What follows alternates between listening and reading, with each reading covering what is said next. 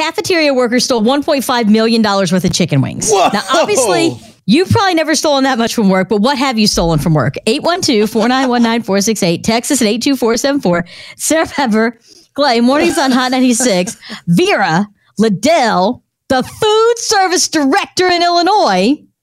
She was arrested for stealing one point five million dollars worth of chicken wings. So she's been working there for at least a decade.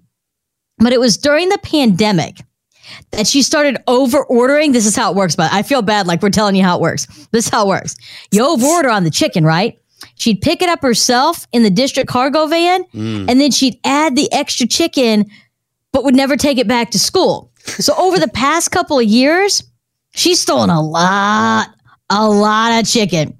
And they estimate it being at like one point five million dollars. Wow. Now, the school never served them because they contained bones. And they never so showed I'm up. I'm not exactly sure how she expected to get away with this, but like it's legit. She's being held on one hundred fifty thousand dollars is how much she's being sold. Now, I, dude, W G N did a story on it. I get it. Sometimes you take stuff from work. I get it too. I, you know, everybody, everybody, don't lie. Every single person has stolen something from work. Pens, papers. I had somebody steal a computer once, computer cartridges, wow. all kinds of stuff.